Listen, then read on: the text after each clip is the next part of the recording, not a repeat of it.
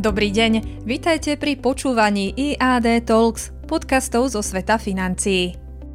Prvý polorok roka 2022 na finančných trhoch – Máme za sebou prvý pol rok 2022. Pohľad na výkonnosti viacerých tried aktív, samozrejme s výnimkou energetických komodít, ak ste ich nedržali nakrátko, nedáva veľa dôvodov na radosť. Oprávnene dostáva tento polorok nálepku najhorší prvý polrok za posledných 50 rokov. Precitnutie centrálnych bank, že inflácia nie je iba dočasný fenomén, ktorý odznie bez nutnosti zásahu a následné verbálne a aj reálne kroky vo forme dvíhania úrokových sadzieb, ukončenia kvantitatívneho uvoľňovania, respektíve v USA zaradenie spätného chodu a rozpúšťanie nahromadených miliard v dlhopisoch si vyžiadalo svoju cenu.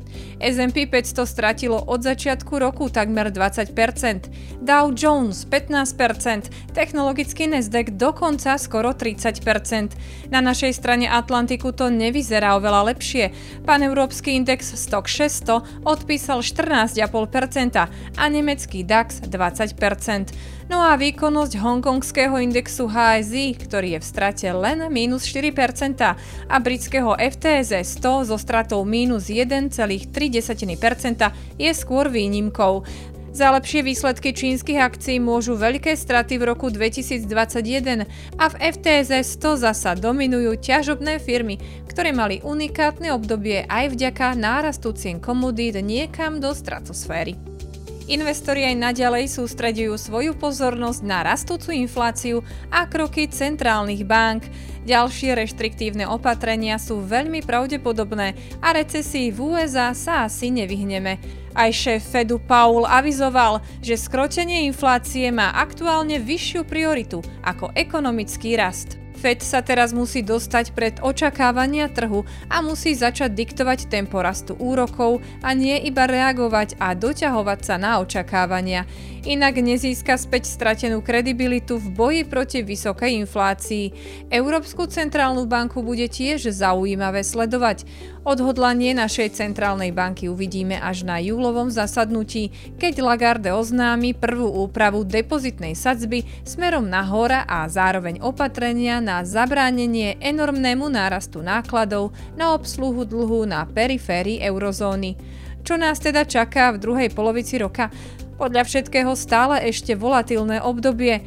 Nie sú vylúčené ani ďalšie poklesy na akciách. Otočka na trhu príde až v momente, keď Fed zjemní svoju retoriku a prestane považovať infláciu za najväčší problém. Trhy z času na čas padajú. Treba si na to zvyknúť, je to súčasť investovania. Z dlhodobého hľadiska sú väčšinou medvedie trhy výhodné obdobia na nákup dobrých akcií, ktoré sa ešte pred pár mesiacmi obchodovali za, v niektorých prípadoch, násobne vyššie ceny. Existuje teda dôvod na optimizmus? Keď naposledy spadol S&P 500 o 21% v prvej polovici roka 1971, v tej druhej narástol o 26,5%. Všetko to však bude závisieť od Fedu a jeho boja s inflačným nepriateľom.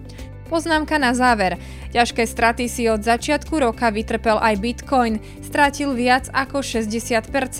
Asi to teda nebude žiadne digitálne zlato a dobrý inflačný hedge, ako sa pôvodne o ňom hovorilo. Ale to len tak na okraj. Tohto týždňový komentár pre vás pripravil Michal Ďurica, portfólio manažere IAD Investments. Ďakujeme, že nás počúvate.